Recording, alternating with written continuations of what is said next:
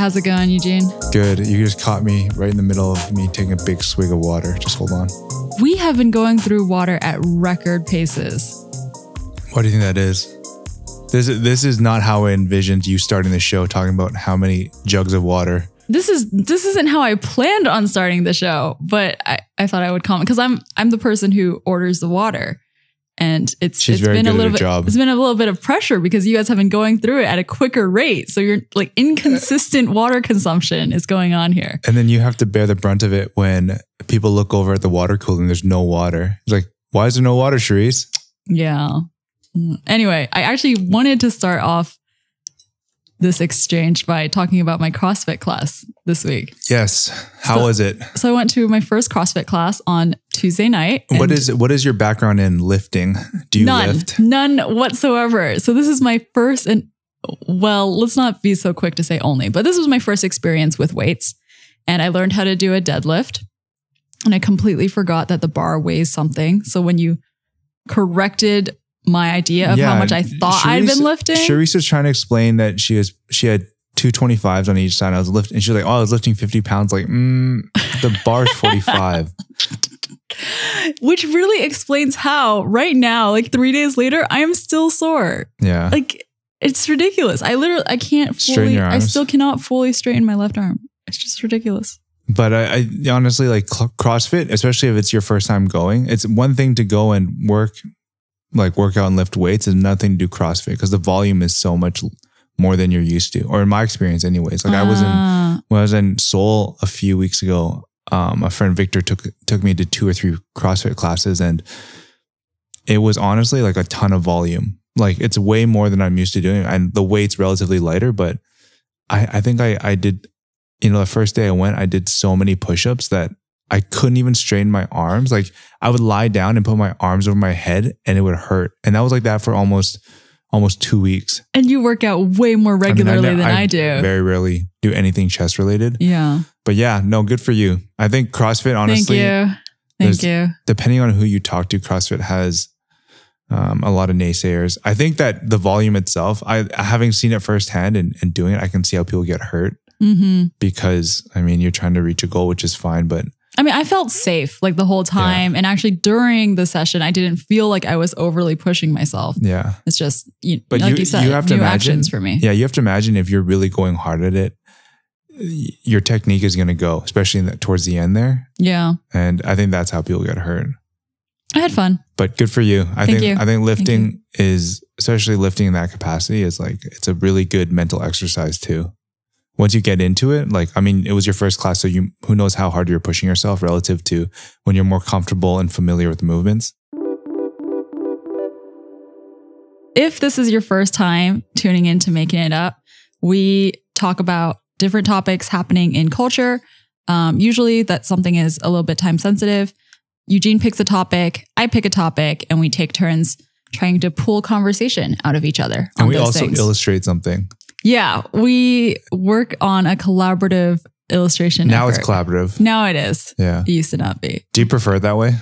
Um, I feel less embarrassed about the output because I know that half of it is being bolstered by your effort. I think it's an interesting challenge for me to work because usually you do the drawing first. Is it better that way? I think it is. Um, I think it's better for you different for me. Yeah. Yeah. I don't know if I would say better. It's just a different challenge. VS like just doing whatever I want, which I think takes less brain power. Oh, so basically you look to me to set the set the tone. Well, I think it's it actually takes more thinking to work around what you've given me than if I just attack a blank page. Yeah, that makes sense. Okay, so I'm gonna start.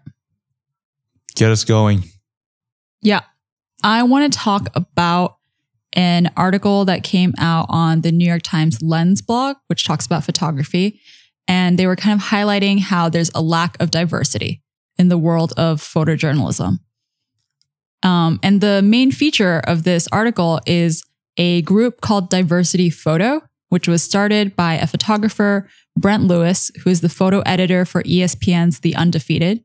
He's a photographer of color, and he noticed that often at different media events, he's the only one, or there's not very many photographers of color at these events, even though he knows a lot of them personally.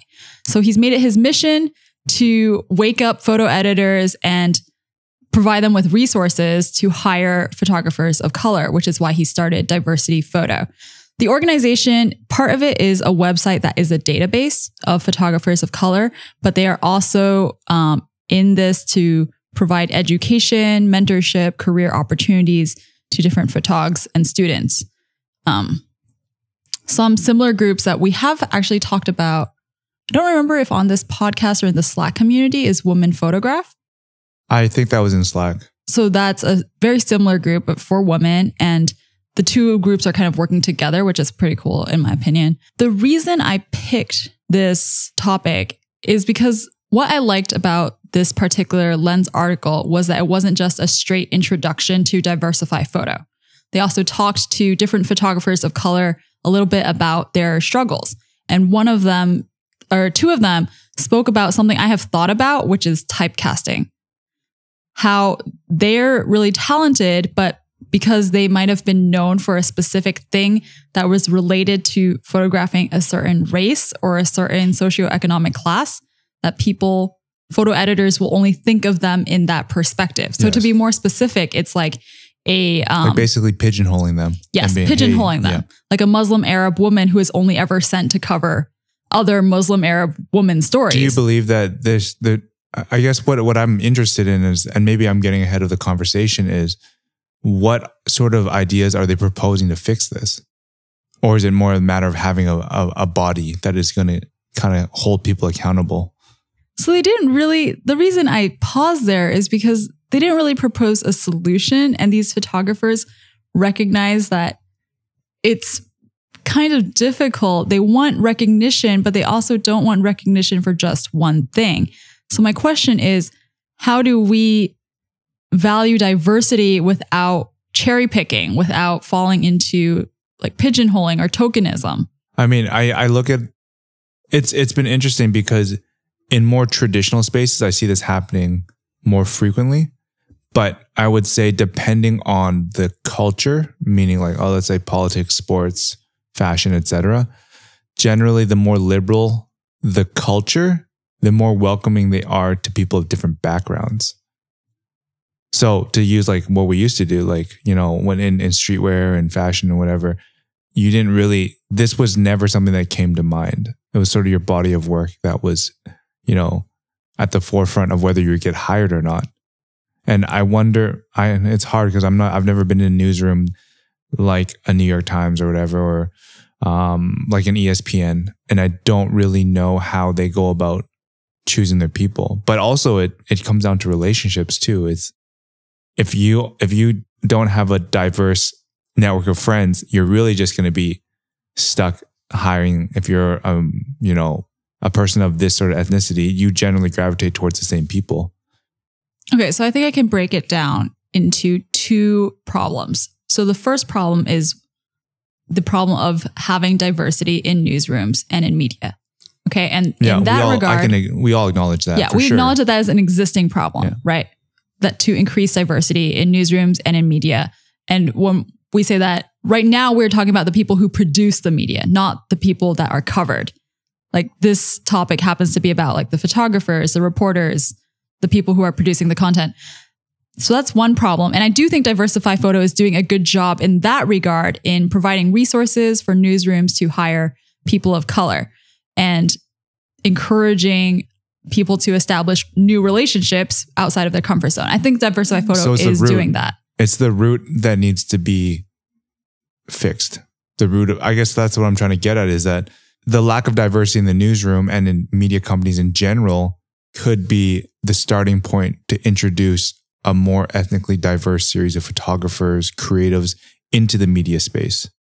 Well, like you were saying about the root is that in order for it to be genuine, people have to start establishing relationships beyond people that look like them or people who come from the same backgrounds as themselves. So, but the second problem that I wanted to talk about is not that we've solved the diversity issue, but related to the diversity issue, how do you think about diversity without flattening that solution? Like, I'm just going to be really honest. We were talking about uh, picking panels for our sessions. Yeah. And we were kind of doing, we kind of found ourselves being like, oh, we want like an Asian person, a white person, and a black person. And that's Yeah. like a trap, right? To think of it I, that I think, way. I think it's important for us to clarify that. And it wasn't about fulfilling a quota so much as what are different perspectives because I think every sort of every demographic has a unique set of challenges and it's how can you bring those challenges to the forefront into the conversation? You know? And I, that's something that you know i remember I, I told you i'm like oh it gets to a point where you don't want to fall into that that that belief that oh i'm this person's only here because of their ethnicity. It's not about that. It is about you know ensuring that your voice that might otherwise not be heard can be heard. I mean, you've said that it's not about they're only here for their ethnicity, but at the same time, you're saying we are thinking about their ethnicity when we want to invite them because they provide a different perspective. I get I guess what I'm trying to say is that the the it's weird like even calling the checklist is wrong. It's just like the the the reason why someone's brought on board is like for a series of diverse opinions and because there there's validity in their opinions, right? Like there has to be some sort of foundation there. You wouldn't just like pick some guy off the street because like, he fulfilled a quota. There has to be, you know, your unique challenges meets a certain level of talent or skill. So that's what I'm trying to do. I'm just trying to be more proactive about ensuring that you're more rigorous in choosing the right people to bring the right conversation to the table. I know you said it's not about ticking check boxes or filling a quota, but is it that bad of a thing to have Ah, You know a quota I was in thinking about mind? that too. I was thinking about that too because like some people do look at that. I'm it it there there's the reason why I'm so sensitive about calling a quota is because it it un, maybe it undermines what you're actually trying to achieve. You know, if you're just trying to fill a quota and everyone's just a set of like numbers, that's that's what I I honestly feel uncomfortable about. It's like, yo, you you can't just like pick and choose stuff to fulfill this quota because then you can tell people, oh, we, you know, we. I, I, it's funny when you read these like these media newsroom reports, like, oh, you know, compared to last year, we have 25% more Latinos working in the newsroom. Like, I think that is But not what I'm trying weird? to champion. I just feel it's weird to like just just focus on on that metric. You know? But maybe this this is what I'm struggling with is like I I I can understand where you're coming from. Like it sounds weird to say we're X percent more diverse or our you know our newsroom is this percent minorities, but m- maybe we are still in an age where that's necessary. I don't know. I don't have the answer for it, but I, I, I do think that I, I appreciate that you brought this up and questioned whether it's actually that bad of a thing. Well, also because we are an all Asian newsroom. Or I don't know if you want to call us a newsroom. We're an all Asian media outlet. For the most part, I mean, there's a lot of Asian people, that, but there's also a lot of other contributors that aren't. It just so happens that being where we are, Right, but I'm not okay. But you see, you already. I only meant to say that as a fact. Like this is what we. This is what we are. Regardless of our contributors, our full time staff that are in office are Asian, and that's a fact of it. So, do you think about if there are two people who can do a job equally well, and one is Asian and one is not, that you should hire the person who is not because they would bring a different perspective? I think that that's a that's always going to be a very difficult question because the complexities of hiring there never is that sort of either this or that and then the same person. You know what I mean? The same they have the exact same things on the table. But to that point, I it has to be a, a non-issue, right? I actually kind of want to go. I know, I know I opened up that question about like Macon specifically, but I do kind of want to go back to the idea of photojournalists who are shooting things that are maybe not mm, like I can understand why if you were covering, you were doing a story on Muslim Arab women, you would think it's a good idea to hire a Muslim Arab woman photographer. Mhm. Okay. Like, let's say the subject is not specific in that way. Like, the subject is something that doesn't involve race or a sper- certain type of people. Sports, let's say. Okay. Yeah. Sports like, work. like sports, like sports work. Yeah. And then you have a bunch of photographers you can pick from. Wouldn't Diversify Photo and people who champion diversity say, like, you should use that opportunity to also hire photographers of color? Yeah. but you would have to be aware of that, is what I'm saying. Like you would have to be aware as a photo editor of making that choice. Like Yeah. that this is a subject that technically anyone could do. It doesn't make a difference. Well, it doesn't make a difference in the sense that the subject doesn't really call for a certain kind of like you probably want a sports photographer, Yeah. but not like a photographer of a certain background. Then in that case, I should check myself that I'm kind of equaling out. Yeah. Well, one one thing that I was thinking too as you as you were mentioning that is when you're going out and shooting things, there is an element of cultural relevance in that as a photographer, your goal is to connect with people, right? And there's some people that naturally have better inroads to certain cultures. And whether that's because of their socioeconomical background, whatever it may be, like those are all very real traits that come to the forefront. And I, I think that to not have that consideration when you're choosing who you're going to use as a photographer, also that might not result in the best story. But then it, it's it's a really complex topic because at the same time, the angle in which you're choosing is also determined by the editor and the editor's own personal background. Like they need to really be aware of how to coax out the best output. Right. And I'm always going to argue both ways because it's not inherently bad to have someone from a different world come in and shoot something they're unfamiliar with. It's a risk to take, but you know there's a perspective there that they might generate that's a lot different than, you know, what you might get if, hey, this guy's been shooting sports his whole life. Like, you know what'd be interesting is like if a wedding photographer went and shot sports, he might, they're kind of similar. You don't want to miss the moment, but, you know, it's be, it'd be interesting to see how they would approach it Yeah, I appreciate that. that's the thing that I, I don't think there's a right or wrong way of doing it, but I I really look at, you know, what's been the the the track record. Like it's only on one side. And it, it doesn't help that all this original reporting and hiring photographers, like it's not even it's something that's going away in the in the newsroom too. hmm You know, like I need to reference it, but I remember newsrooms in the US, like they were asking photographers to just go out and shoot stuff on their own iPhone. You know, they wouldn't bring a photographer along. So you're you're also Ah. looking at that. So it's not only is the skill of photography is being less and less valued, and that also means there's less opportunity. One thing you said at the beginning, and, and it just got my mind thinking was, is there ever a point in time where, you know, there's an equilibrium? Or is it just always going to be like you're always pushing, pushing, pushing to get a little bit more recognition? Well, Like- one of one of my solutions, one of my proposed solutions to both the general diversity issue and also the issue of you know having to watch for your diversity quota is I think we need to just be aware at all times, like not just when we're hiring, but as regular people of cool people of all kinds of races doing good things. So it becomes natural to just think of the best person for something and not just this is the best person and they also happen to be a person of color.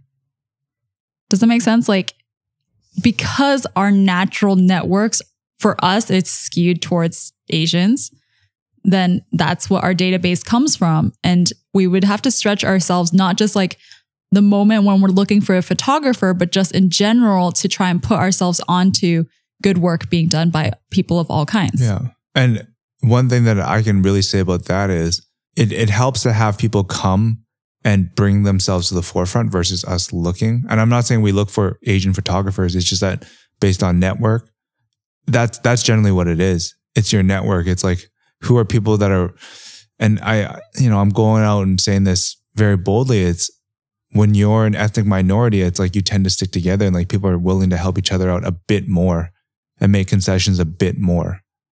Does that make sense? Like, and it's like, you know, you're just trying to help a, a fellow Asian out. And like, I don't like to think like that, but it's just the reality of it. Right. Yeah, actually, that goes into. I was like debating whether to bring this up because I think there are like so many facets to the topic that we are discussing.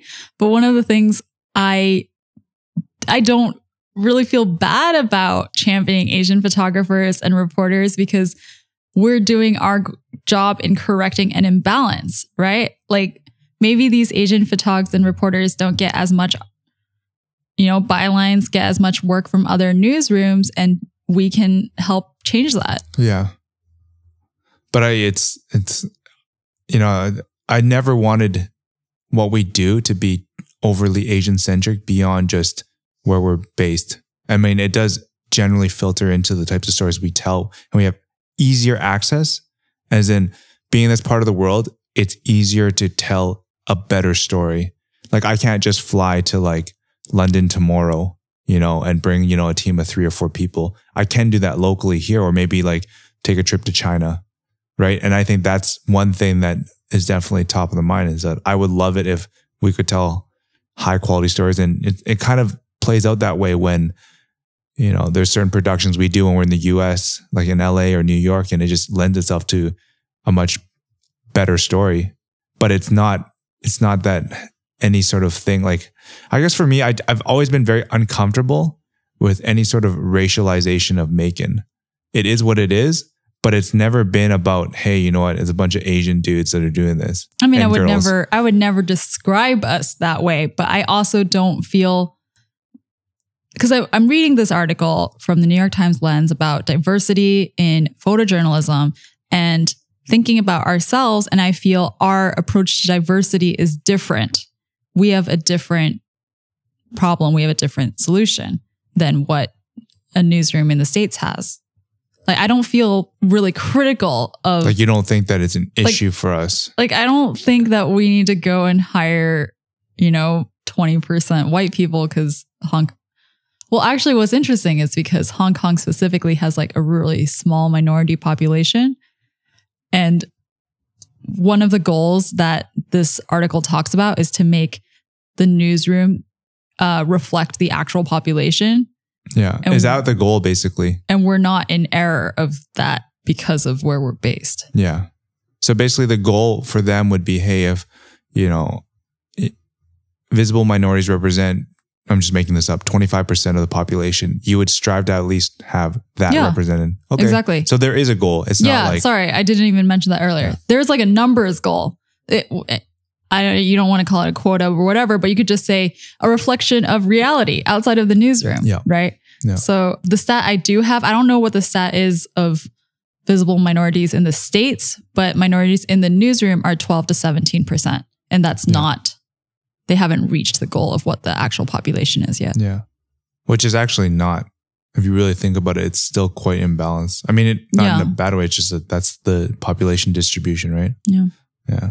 But I want to use this last note. Um, it's been interesting. Like the last few days, we've we've received a lot of inquiries about, you know, contributing as a photographer. Okay, I don't know where it came from, but it just like happened. You know, uh, it must have been like three or four inquiries. that's cool. Yeah, and I think that's a great way for us to get put onto new work. Yeah, You know, like I said, for better or worse, like our network is our network.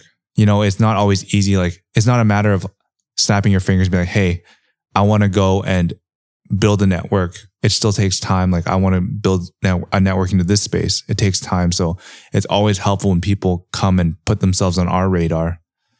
And I think that's a good way for us to, you know, find new ways to work with people. Well, I also don't. Mm, I think what you're saying makes sense, but I don't want it to be misunderstood as the responsibility is on other people to come find us. I think there is some homework. Meet, meet us in the middle, guess. There's some homework that you and I can do, Yeah. but I do know what you mean because we can't be cold calling photographers all the time. Yeah.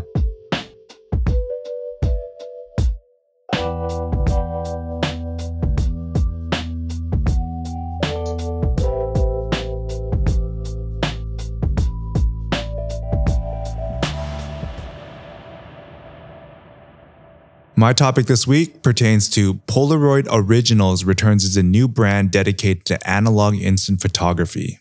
So, Polaroid is a name most people are familiar with in the world of instant photography. The Polaroid company itself has been around since 1937. If you look back at its history, back in 1991, that's when it was at its peak, doing something around 3 billion US dollars in business. And there's that sound, the sound of the shutter, the film being ejected. I think that's a really iconic sound. I think you'd agree, Cherise. Can you make that sound? No, I'll leave it for the sound effects. Is that right? No, but then there's a and then there's a me- mechanical whirl of the motor that pushes the the film out. Whatever. I'll leave this to Elphick to, to sound design, all right? So, for its 80th anniversary, Polaroid launches Polaroid Originals as a way to pay homage to the classic offerings of Polaroid and reboot the brand. Now, that topic in itself, that last sentence, is a little bit confusing. So, I'm going to take some time to kind of run through what exactly that means because Polaroid has seen better days. Its return now is kind of with an asterisk, I would say.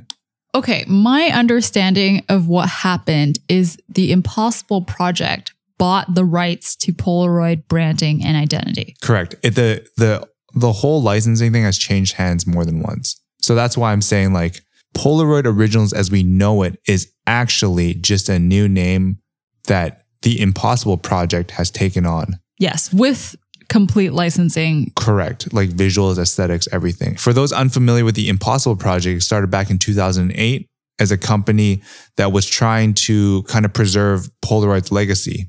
You know, they started as a reaction to Polaroid's announcement at the time that they were going to stop producing instant film. They bought all the old machinery for about 3.1 million US dollars and leased a production plant to create new instant film. So back in May of 2017, which is this year, they acquired the rights. By doing so, they got rid of the Impossible Project name and basically came out as They own Polaroid's intellectual property. correct. So it's interesting because the people are not original Polaroid people, Not at all. but essentially they are Polaroid now Yeah. because they have Polaroid originals. So that's why it's kind of Yes. confusing. Um, I can't say I know exactly w- in what domain they can and cannot use the name, which probably why Polaroid I guess that's not the point. out. Anyway, Yeah. continue. There was a really interesting interview with Polaroid's creative director, Danny Pemberton, and he had some really interesting things to say about the current analog photography world. What he said was, Strictly speaking, analog photography never went anywhere, although the Polaroid photograph did come perilously close to extinction back in 2008. It's true that we've been seeing more interest in analog instant photography over the last few years. There are many factors behind this, but I think a large part of it comes down to the physicality of the object itself and the fact that it's a one off, an original. Because it's a chemical process that captures light, there will only ever be one of every single Polaroid you take. This fact alone makes each artifact special and valuable.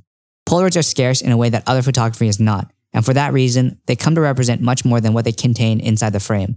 One photo could represent a summer, a song, a relationship. That's part of the magic of Polaroids.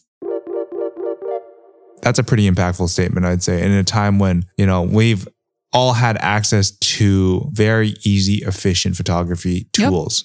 You mean you're probably listening to this on an iPhone potentially, you know, like it's so easy to just Yeah, and just today I was sharing about the iPhone 8's portrait mode photography. Yeah. So so personally, I'm really excited about this. And what this means, I should have probably prefaced this, but the first product released by Polaroid's original is the One Step 2 for 99 US dollars. And their goal is to make the process of Polaroid photography extremely simple. And especially since there's a generation of photographers that only really know tapping a screen. I think it's great that hardware is coming out because for the longest time, like, I mean, beyond lomography, there aren't really any other brand new analog film cameras that are out on the market. I was actually thinking about this, and I don't know if you have a position on the Fujifilm Instax.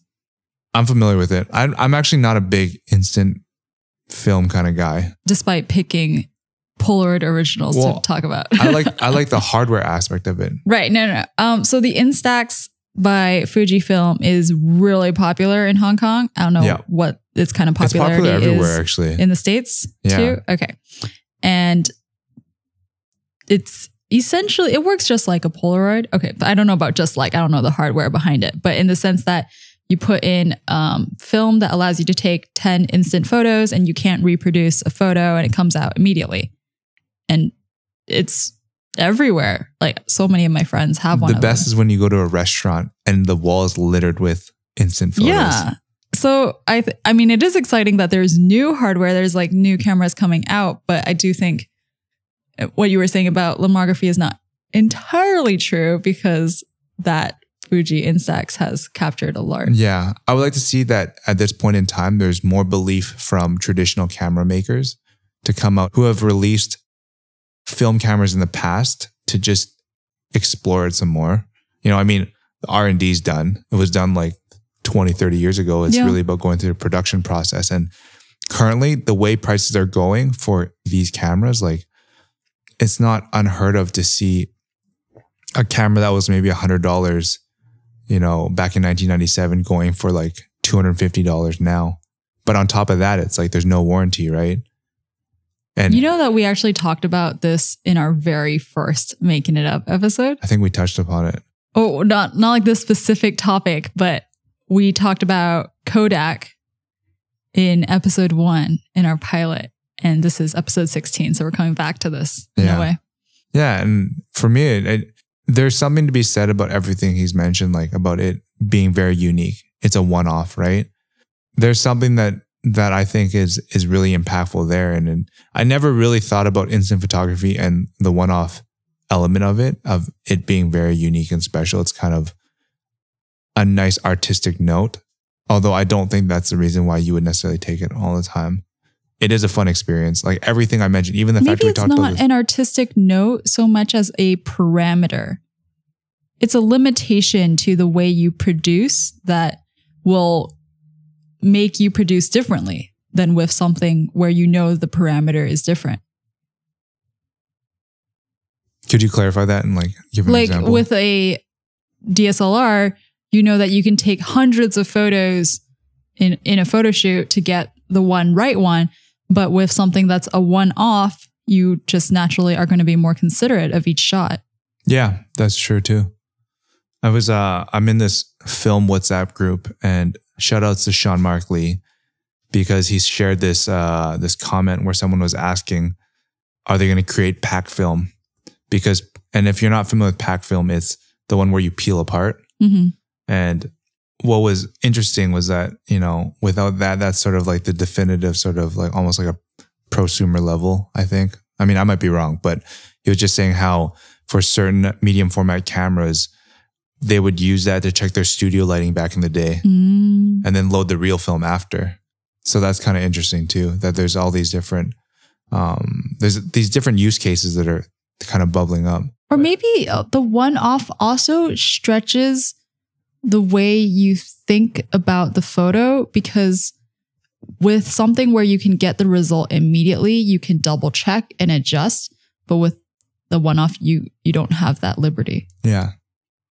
Well, I one thing that I, I haven't seen a ton of, and you know, I've never I haven't really seen a ton of more artistic photography taken with instant film. Like I usually when I think of instant film like the Instax, it's really just portraits of friends. Like there's nothing inherently wrong with it, but it's it's just that I've never really taken it that seriously because it's really just people that wanted to it's like almost I, I liken it to sticker photos in the booth that you go to, Yeah. right? That's why I felt it lacked a sense of seriousness because it was really just there for, you know, showcasing, oh, this is me. This is, these are my friends and I. What I have seen that you might think of as more conceptual or more artistic that uses instant photography is something that's part of a greater concept or a greater series so that it's not so much like what's depicted so much as using this medium to illustrate something such as you take a self portrait every day for a year Yeah. using instant photos which i think has a different effect than if Yeah. you did that on your iphone Yeah. For you personally, Mhm. would you be interested in pursuing film photography with more and more options out in the market? I mean, first off, do you understand what is the benefit of, say, film photography? i actually kind of wonder do you know the price point $99 for the one step two. Yeah. Yeah. How about film? I think it's like 16 bucks for an eight or 10 pack. It's not cheap, but Yeah. There is that too for film photography is the film is an extra cost. So that's one thing I would think about the price point just to that point, before you move Yeah. on, I, there's a misnomer about pricing with film photography because, and this is subject to debate, but let's say that you were wanting to get into film photography, right? The cost of buying a, a quality setup, you know, I'm not saying you're, you're buying like an M7 and like a glass, but if you want to get into film photography, the barriers to entry are quite low. Like if you wanted to buy like an SLR for like 200 bucks, right? With with high quality glass. If you start adding it up, like it might cost you 200 bucks and to buy a comparable setup might might start pushing into like a few thousand dollars. There you have like a buffer that you can spend on film development and buying film. Well, but I don't think people think like that. Like, They might not, but I think it's worth bringing up because it's not as expensive as you think it is. okay, but it is an ongoing expenditure of money vs a one-off expense. Correct. And that's and I know that you're thinking about this very analytically, like the sum total. You, Yeah. you can buy lots of film for the amount I mean, of like a digital camera. a camera, but that's like not cheap. how people think about it. They think, oh, I have to spend like Irrational 16 bucks. human Every, beings. uh, anyway, so one, I would think about the price. Yeah. Okay. And whether I wanted to purchase an instant camera or a film camera. Um, two, I'd also just wonder about, well, for me, it would be a hobby. Even though I'm a creative, I wouldn't be doing this in some professional aspect. So I would be taking it up as a kind of new hobby. Mhm. And it's a hobby that requires, I mean, like other hobbies, some kind of time investment, right? Like you have to make a decision. I'm going to take this camera out. I'm going to go out and try to get some photos. I think what is different in this conversation VS four months ago when we were talking about Kodak is we talked a little bit in that conversation about how using film is almost pretentious in a way. Some people make it pretentious. Like there are aspects of the film photography corners of the internet that are a little bit like, oh, I shoot film, so I'm better than you. Like, you can't deny that this exists. 35 millimeter Okay. only. Yeah. See, like there is this. Yeah, that exists. I'm not saying you and the people you know are exactly like this, but there are those vibes Yeah. in parts of the internet. And hopefully, with more of this, you know, Polaroid originals, different camera, different camera companies going back to analog, that goes away because it'll be just another tool. It's Yeah. just another camera. Yeah. Yeah. As opposed to like rarefied. Exactly. I think that the tool in itself is what I'm most interested in. I did I did actually pick up a camera that I pre-ordered. Yeah, Not- just not- recently. Well, this this exact one. so you picked up, not for myself. when's it gift. coming? Oh, man. Uh, I was like, if it's for yourself, we can play around with it. it's well, it's for Alex. Does he he, knows know? though. He knows. Okay. I was like, So, are you going to surprise? he's like into that stuff. I don't know how else to. I don't say it with disdain, but I think the way it came out was like he's into that stuff. You know. So I, but it's um, it doesn't ship Oh. to Asia, so I'll have to pick it up in the U.S. Ah, Yeah. okay. I mean, it seems like he's gotten me stuff before. He's going to like it. He's a really big gifter. Oh, He does that bother gifting. you? It puts pressure on me. Okay, this is it. This is a small rabbit trail. But have you heard of the five love languages? No. This is a thing that I was actually thinking Rabbit about. trail? You mean rabbit hole? no, rabbit trail as in we're going on a tangent. Okay, Oh, this is I've never heard a it called a rabbit trail. uh, what do you call it? This is a sidebar. sure, whatever. Whatever. Okay. I was thinking about getting us as a team to do this because I, I know I use the word love, but what it is is the languages you like to be spoken in, as in, like, do you like people to give you gifts? Do you like people to affirm you? Like those kinds of things. Yes. Let's do it. All right. And then we'll be able to better, you know, figure out how to communicate with each other. Anyway, but that's like what you're saying about Alex being a big gifter. Yes. Yeah. I think we should end off because what you mentioned this this whole this whole show has been tangents. I feel, but regardless, let's let's finish off with our user manual exercise Okay. because it kind of falls in line with what you just said. yeah, it does. So yeah, we did these uh, user manuals where I had everyone fill out their own respective personal user manual. Let me let me pull it up. I, I want to look at all the questions I asked. Okay, everybody, listen up. If you are not in that conference room in two minutes, I am going to kill you. It's a quarter to five, and I have started to gather my things. Get in there right now, or I'm going to lose it! So each user manual is broken down into various sections, including my style, like how do you work? What's your style like? What I value. So when you're working with someone, what are things that you find very important? What you don't have patience for? How to best communicate with you? How to help you? So for example, you know, what are your blind spots that you recognize and you hope someone come in and help you out? and what people misunderstand about you.